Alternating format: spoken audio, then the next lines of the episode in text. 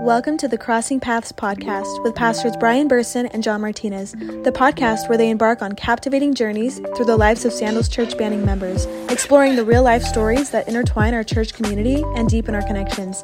Thank you for listening and enjoy the show.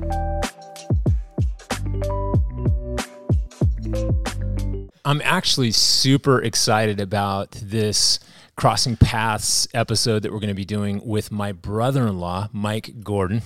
And so I've known him for a lot of years, and we've got a lot of stories to share, and I've got a lot of questions to ask. Yeah, I'm excited to hear it. Yeah, it's going to be fun just to get to know Mike and just share part of like what makes him him and what he does for a living.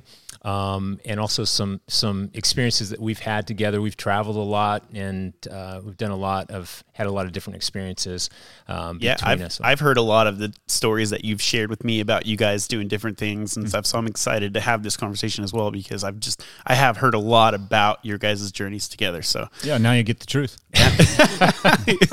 And part of Crossing Paths, the whole concept, is that through the cross of Calvary, Jesus allows us to cross paths with a lot of different people. And so if you're a part of Sandals Church Banning, then you're a part of my life, and my life is intertwined with Mike's life, partly because of our family, but also just because of friendship.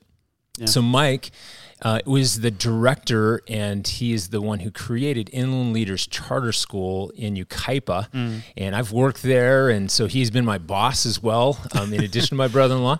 And so share, Mike, just as part of an intro to yourself, kind of Inland Leaders Charter School, because there's a lot of people that are connected with that school in this community and in Calimesa, in Yucaipa. So tell us a little bit about that. Yeah, just a quick synopsis. We have about 1,000 students, kindergarten through 8th grade, actually TK through 8th grade.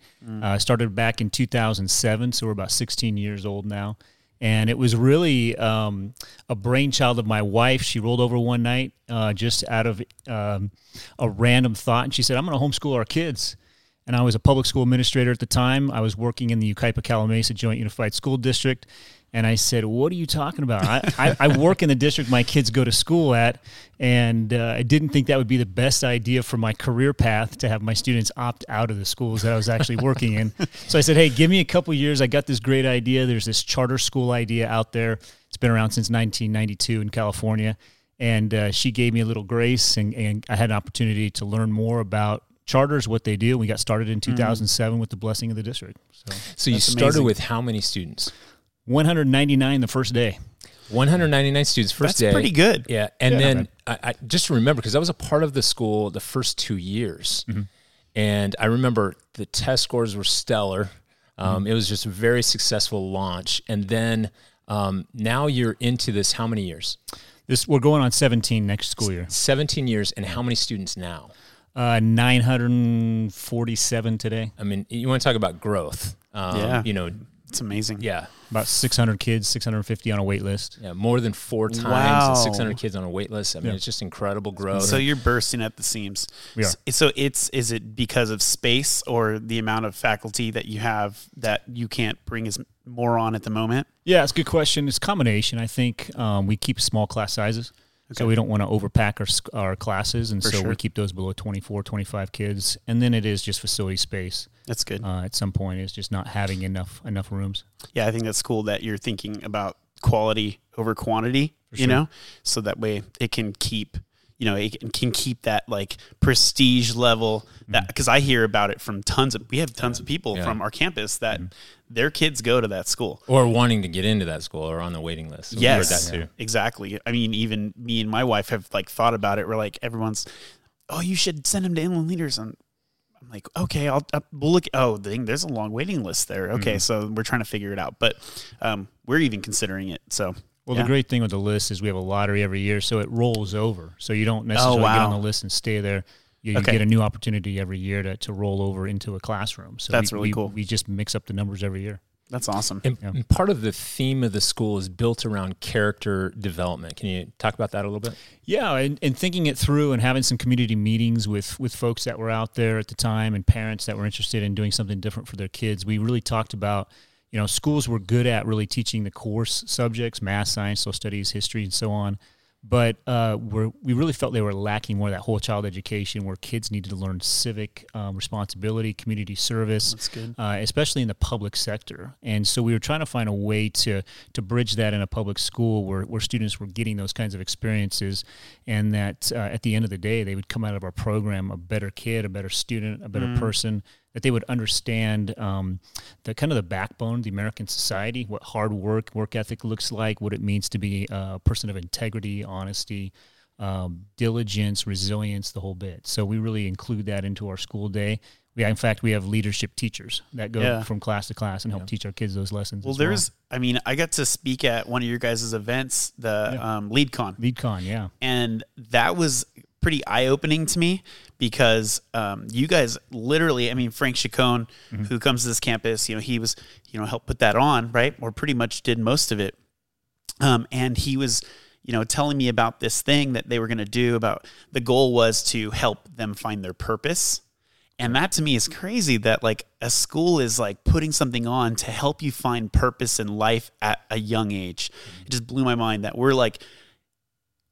I got to talk about some of what I've been through in life and purpose and what that looks like, but you guys are doing that with middle school kids. Especially now, like where we are as a culture, and, you know, everything that's going on in the schools nationwide, just that's at the core of what you guys do, and that's the theme of what you do. And I've worked at the school, so I know the culture and environment is just healthy and right and such a great place to be employed, so... So anyway, it's impressive. And there's how many teachers now or staff? How many staff? Well, depending on who you count, because we have an after school program too, but you're looking at around 100, 120. 120 staff. And so the interesting thing in terms of how they structured the class day is you guys have a compressed class day so that you can offer a whole host of electives after the school day, which include things like horseback riding, you know, like I think jiu-jitsu or... Yeah, our craziest one is javelin for kindergartners. That one's... Wow. That one's pretty wild.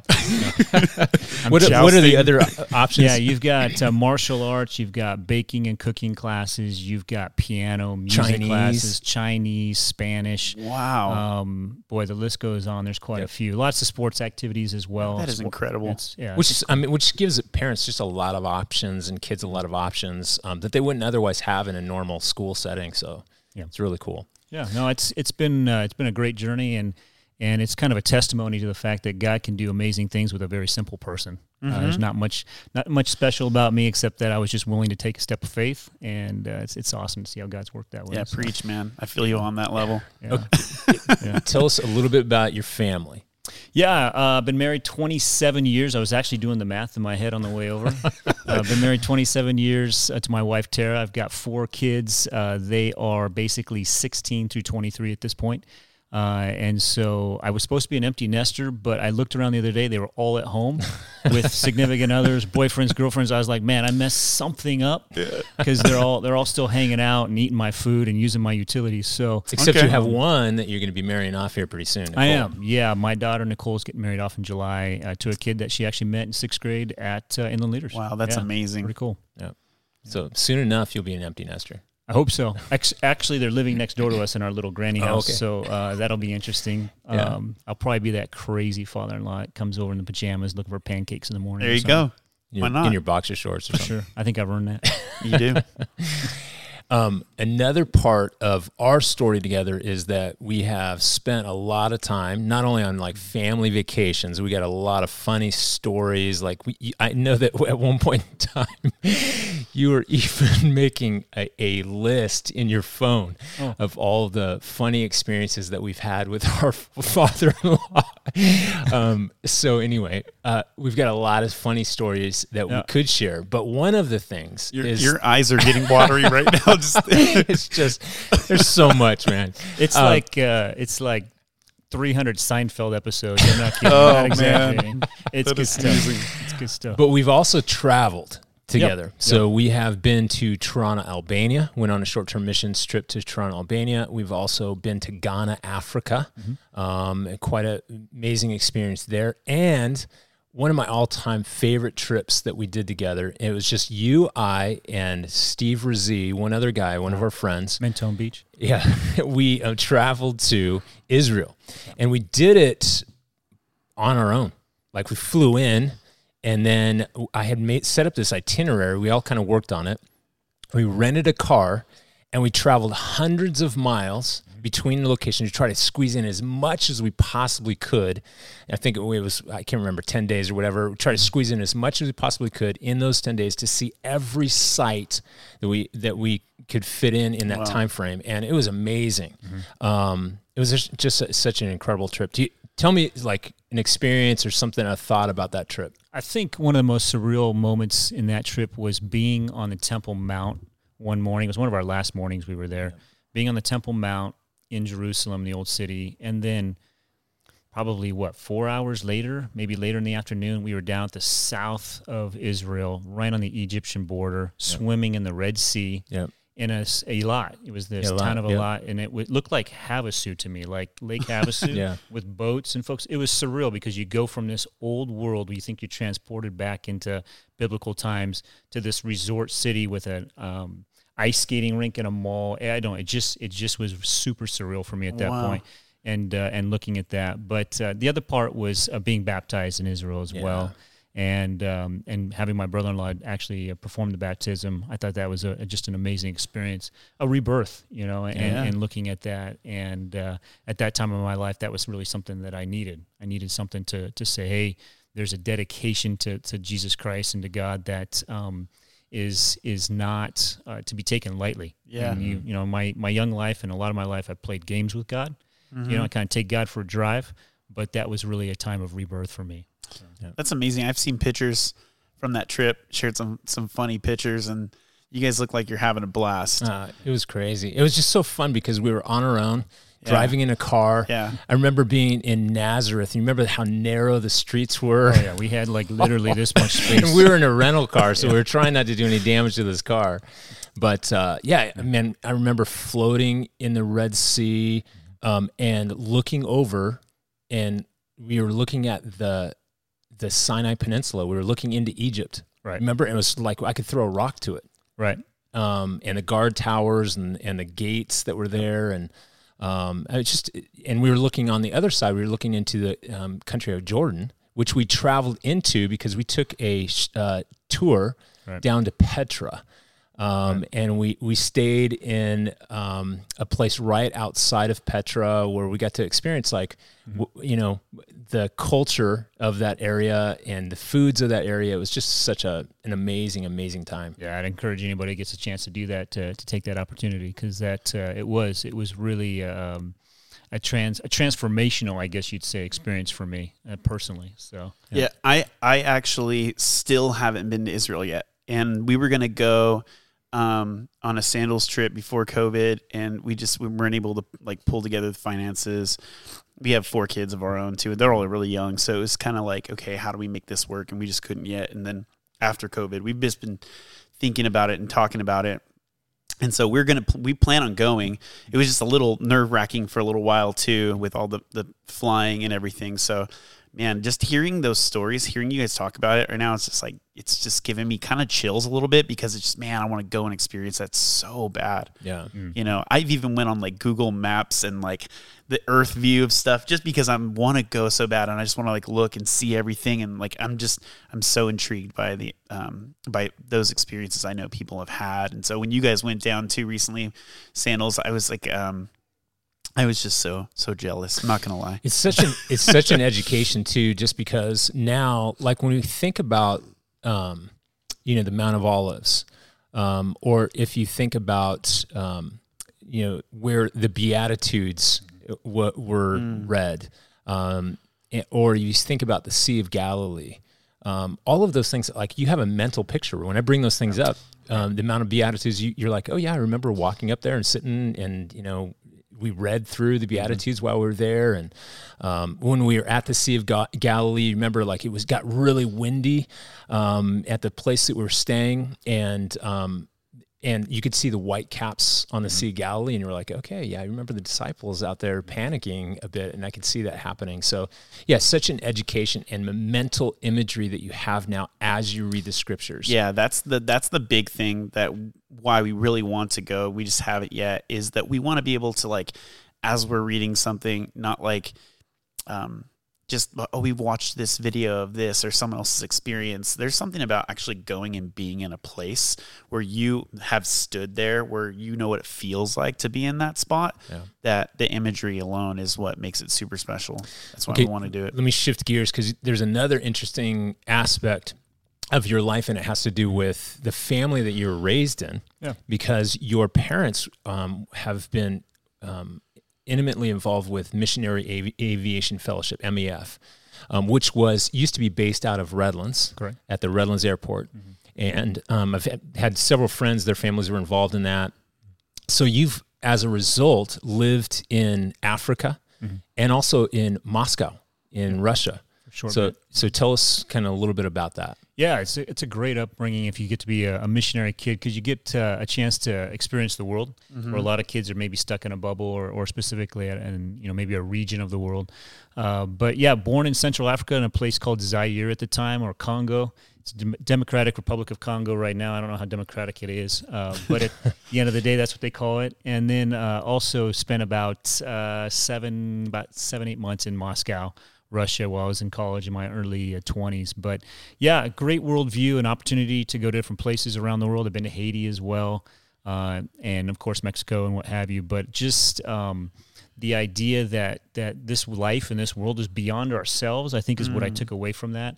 And then also gratefulness, being able to go to countries that are in third world status, a lot of poverty, a lot of need. And to be able to walk away from that, come home to beautiful country, the U.S., it just fills you with gratitude every day in regards to that. So, yeah, those experiences were pretty powerful. My time in Russia was kind of unique. I was studying abroad. My parents were there as well as missionaries for a short-term assignment, and just love it. Love the opportunity. In fact, some of Inland Leaders is designed based on my experience in a school in Zaire called Tasok, where they allow kids to accelerate through grade levels. So just taking from some of those experiences and applying those to my life right now, it's kind of interesting how that laid some of the foundation for what I do. That's cool. And the trip that we took to Ghana, Africa, was a part of assisting with a school that actually has had some interaction with Inland Leaders Charter School. Yeah. Kids that are really their school, as you would call it, wasn't much to look at. Open air bathrooms and basically kind of tin roofs over a very bare structure that was open to the outside air. And I remember just even like little chalkboards that they used. We brought over some supplies for them, like pencils that smelled, had grape smell or whatever it was. Just fun stuff for the kids, because their experience in terms of their education is so vastly different than in the United States, where we have so much air-conditioned rooms and computer technology and access to the internet and lighting. And they come with a bowl so to get their meal for that day. Right. And the mom who was kind of in charge of making the meal for the students, she was cooking with like wood outside right next to the building, heating up the rice and kind of the, whatever they would pour on top of it, kind of the meat sauce that they would pour on top of it. And that was the meal for the kids for the day. Right. Incredible, vantage point, which brings about a different perspective and makes you appreciate, what you have. Yeah, I took away from that experience the same idea of the gratitude. And the school, actually, one of our campuses, we'll have 3 campuses next year. We have 2 right now. Bryant Street, wow. We have TK through 2nd grade at Bryant Street Baptist Church, actually in Yucaipa right now. They actually took on the Ghana school as a service project, a school-wide service project. And so they were able to fundraise for free breakfast for all those students for an entire year. That is so cool. So they were able to put, and it's not a lot of money, believe it or not. It's a few $100 to be able to serve all of those students that were in Ghana for a breakfast every day. Because when Brian and I went there, I don't remember if you recall this, but in our conversations with the teachers as we were kind of doing some pseudo trainings with them, their biggest concern was kids falling asleep because they just didn't have the nutrition they needed to stay awake. Yeah. And so I took that back to the campus at Bryant Street, and the principal really grabbed hold of that and said, we need to get some food in those kids' stomachs. And so it was cool to see kids collecting pennies and dimes and nickels and quarters to get money over to them. So that's really cool. In this town, which before we had gotten there, they had put a well and a water tower, and as a result, it gave access to fresh, clean water. And they started building, like people built homes around there because that meant, okay, we have access to fresh, clean water. So now, so it created a town, and in that town they created a school, and then also a medical facility, which, I mean, it was dirt floors, but in comparison to what they were used to, yeah, I mean, it was an incredible upgrade. So just fascinating perspectives. I also want to share one thing that we do that people don't know about us is on Wednesdays, on a pretty regular basis, each week we go for a walk, and we go out a place called Wildwood Canyon State Park, and we just talk and kind of update each other, and we get a chance to pray. So it's part of our kind of regular routine. I always tell people about Mike. I've walked more with Mike than probably anybody else, you know, on the planet, probably including at this point in time, Tracy. I would think. You must not walk very far. I see it on your calendar, man. I know you guys do connect often because I see it whenever I'm, you know, we have to look at each other's calendars for stuff, and I see it walk with prayer walk with Mike or whatever. But but it's just a cool relationship as far as a, you know, brother-in-law relationship, because it's really is a friendship above and beyond that for sure. And like we've experienced a lot together. Mike has an extraordinary sense of humor.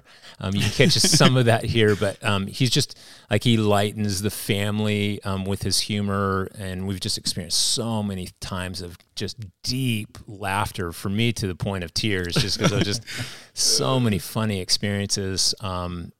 Probably to, you know, some of those things I would hesitate to share just because it would take time to explain. But man, you know, just we both have those images in our heads, you know, through all the years of our life together. So, are you the guy that's like, it doesn't matter the situation, you always got something like witty to say, like almost like it's almost like it just comes out of you? And sometimes you're like, I guess that probably wasn't the time to joke, but that's just who you are. That's just how I cope. Yeah, you know, that's just how I cope. I mean, struggle with that too. Yeah, a quick side story. I was at Ontario Mills the other day, and if you guys heard, there was a hoax active shooter. Oh yeah, I did see that. And so I'm sitting in a shoe store, and I just gone and bought a suit, and I haven't bought a suit for years and years and years.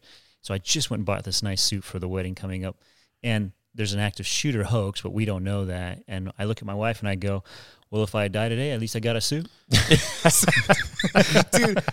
that's just, that's how I cope. I feel like that's been an issue of mine lately, where I feel like I'm always just, there's a joke or just some lighthearted remark that I'll make, and I've been trying to reel it in a little bit because there's moments in time where you have to be serious, right. And I've been working on that, but it's hard because I feel like I'm always like, just lightening the mood with little jokes. And so I can appreciate that because sometimes it could be a problem too, you know? I get it. Well, as we wrap up here, is there any last thoughts, comments, complaints?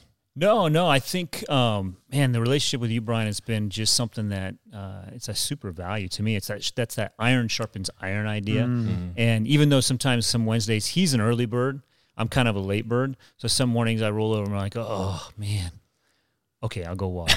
And sometimes it's cold and misty and rainy, but I'm always up and at them because, you know, I miss it. And when I walk away from our experiences, I feel lighter on my feet. Yeah. And just an encouragement to know that there's folks out there that are struggling with the same kinds of struggles I've got, or at least have some wisdom, have walked down that road before, maybe prior to me. But it's been great. And we've kind of had a theme of revival going, mm-hmm. and how do we keep that revival in our own hearts and minds, and coming out of post-pandemic with kids and working with parents in our schools. Yeah. One of the big issues we've seen is apathy. Just a lot of apathy. And so that's why we designed that LeadCon to help kids with purpose. Yeah. The last couple of years has been our theme for the middle school kids specifically. So just that there's hope. There's a simple guy like me that the Lord has used in great ways, and in a lot of ways that I can take no credit for. Just been faithful and kind of fumbled my way through some of it. Just know people are praying for me and what have you. So encouraging folks out there, if you're just simple and don't feel like you got a lot going for you, that's me. And all I got going for me is the Lord, and I appreciate the opportunity to just share a little bit of my story. Yeah, you never know what God's going to do. You just have to say yes to whatever it is that He's calling you to. I mean, it could be ministry, it could be starting a school, it could do whatever. You know, I think our lives are our ministries, right? So at the end of the day, it's what you're doing. You know, you're planting all of these seeds and you're helping kids, and you're doing it in a way that's not like, it's unorthodox in the sense of like, there's not a lot of opportunities like this out there for students. And so it's such a special thing to, I legitimately could see that in the middle school students when I was at LeadCon. You could see it. There's a bunch of kids that were coming up to me that were, it was just interesting to hear them talk, because there are students that I've been around for a long time that just, they're in a different level. Mm-hmm. It's really sweet to experience. Well, I definitely appreciate you, not only as my brother-in-law, but, really, I consider you my best friend. I mean, we got to get him out more, but, yeah, and thank you for your time, too, because I know you're a busy man. And so we usually wrap things up by just praying for the person that was here. And so we're going to just lay hands on you, and we'll be gentle, and we'll pray for you. Thank you. Lord, I just thank you for Mike. I pray a covering upon him. I pray, Lord, just a blessing, too, on Inland Leaders Charter School, and even as they continue to expand, give guidance to Mike, give him wisdom. Your word promises, if anyone lacks wisdom, let that person ask God, who gives liberally without finding fault. And so I just pray you'd help him just have the wisdom that he needs to navigate financing and, Lord, hit the employees that he has, the staffing. Lord, all of the nuances of education and educational law, and I just pray, Father, that you would guide him through that with the support team that he has. I also pray a blessing upon his marriage of 27 years, and just Tara and their kids, and as they look forward to having Nicole get married to Zach, I pray that it would be a special, special moment for them, but also for Mike and Tara, and just seeing your hand of mercy and grace and blessing be upon them. I pray that also for the rest of their kids, Lord. I just pray covering upon this family, the Gordon family. And we just thank you, Lord, for the gift that we have in our friendship, and also just the family that we are a part of, that you've allowed us to cross paths through. And even beyond that, have just a significant connection and relationship through. And equip them, fill them, use them to the greatest capacity possible. And so we just lay that before you. We rejoice in advance of that work. And we pray these things in Jesus' name. Amen. Amen. Thanks for coming. Yeah, thanks for coming. Glad to be here. Yeah, that's good. Thanks for having me.